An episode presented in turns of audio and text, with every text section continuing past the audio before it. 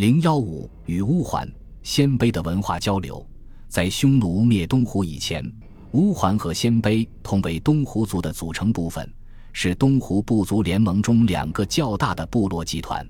因其在匈奴之东，故曰东胡。《后汉书·乌桓鲜卑列传》记载：“乌桓者，本东胡也。”汉初，匈奴莫独灭齐国，余类保乌桓山，因以为号焉也。一说乌桓最初为部落大人之名，后引申为部落之名，即桓之以名，乌号为姓。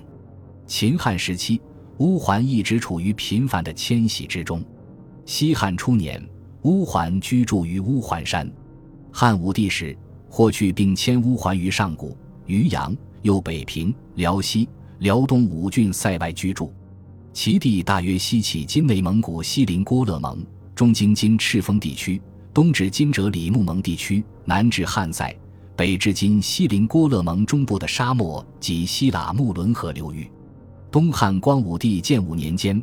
乌桓又南迁五郡塞内，布列辽东属国、辽西，又北平、渔阳、广阳、吐谷、代郡、雁门、太原、朔方界，约为今辽宁、河北、山西等省的北部。东汉末年，曹操征乌桓，破乌桓于柳城，迁乌桓于中原。此后，留居于东北地区的乌桓人就为数不多了。由于乌桓不断西迁。在每个地区居住仅百余年，且分布甚广，四处游牧，因此很难形成一定的文化层。同时，乌桓对随葬器物皆烧送之，墓葬中也保存不了什么用品，所以至今还未发现乌桓的考古文化遗存。目前对于乌桓文化的了解，只能依靠《后汉书》及《三国志》中有限的文字材料。从文献记载看。乌桓文化属畜牧为主的经济文化类型，《后汉书·乌桓传》载：随水草放牧，居无常处，以穹庐为舍，东开向日，食肉饮酪，以毛翠为衣。大人以下各自畜牧营产。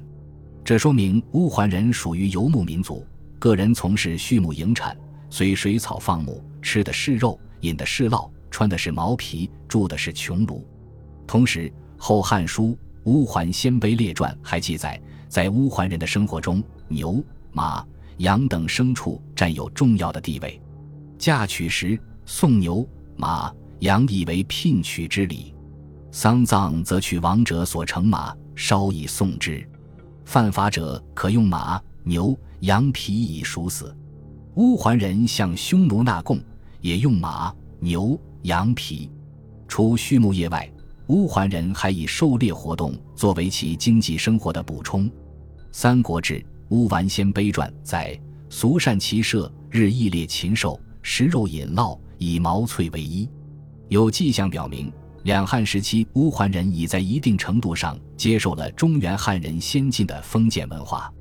《后汉书·乌桓鲜卑列传》载：男子能做弓矢安乐，锻金铁为兵器。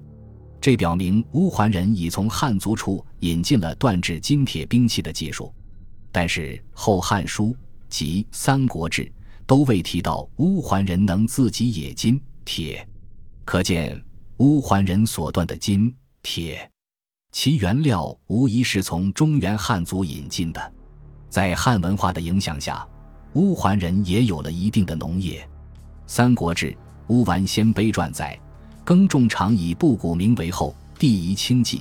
冬强，冬强似蓬草，实如葵子，至十月熟，能做白酒，而不知作曲孽。米常养中国，这表明乌桓已与中原汉族建立了较为密切的文化交流关系，并从中原汉人处学会了做酒，但酒曲还要依赖汉人，靠从中原输入。另一方面。乌桓的社会习俗似乎也受到中原汉文化的影响，《后汉书·乌桓鲜卑列传》载：其嫁娶则先掠女通情，或半岁百日，然后送牛马羊畜以为聘婢，须随其还家。妻家无尊卑，但但拜之而不拜其父母，为戚家仆役。一二年间，戚家乃后遣送女，居处财物亦皆为伴。这表明乌桓当时已由母系向父系氏族社会过渡，新婚夫妇也已从母方居住过渡到父方居住。这是乌桓人本身社会发展的结果，又可能受到中原汉族文化的影响。在汉人影响下，乌桓人在葬俗上，在人死后也敛尸以棺。《三国志·乌丸鲜卑传》载：俗贵兵死，尸以棺，有哭泣之哀；至葬则歌舞相送。肥养一犬，以彩绳缨牵，并取死者所乘马衣物，解烧而送之，言以属类犬，使护死者神灵归赤山。这种敛尸以棺的做法。是在汉文化影响下形成的新习俗。据文献记载，鲜卑是东胡的另一支裔。西汉时期，鲜卑已和乌桓分成两个不同的族群，他们居住在辽东塞外，不直接与汉接壤，而仅与乌桓相接。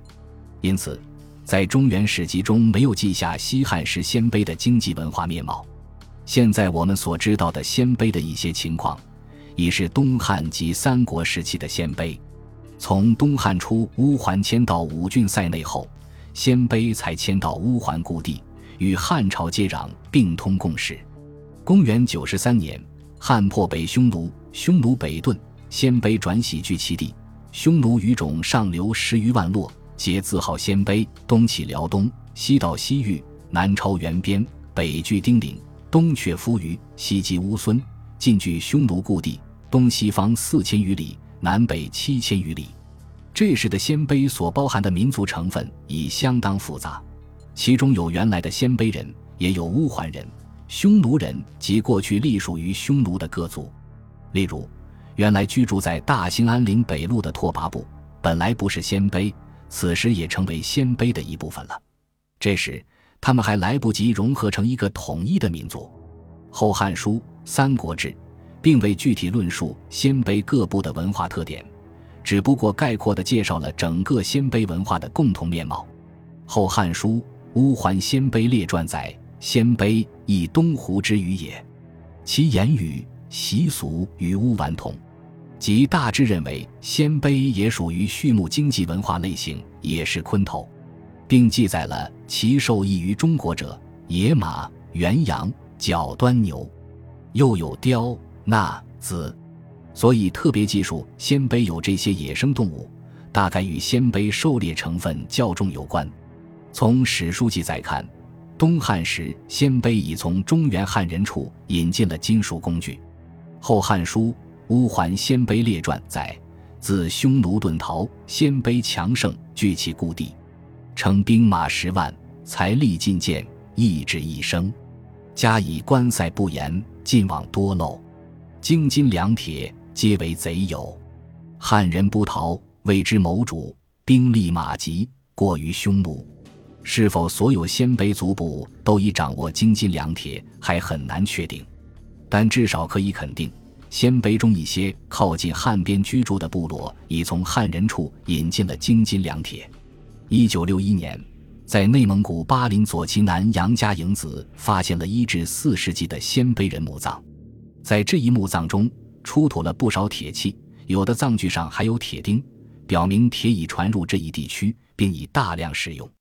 这里还出土了轮制泥制灰色陶器，在器型、纹饰方面都与当地常见的手制袈裟红褐色陶器不同，它们代表了长城以南铁器时代陶器的特点，不是当地固有的陶器产品。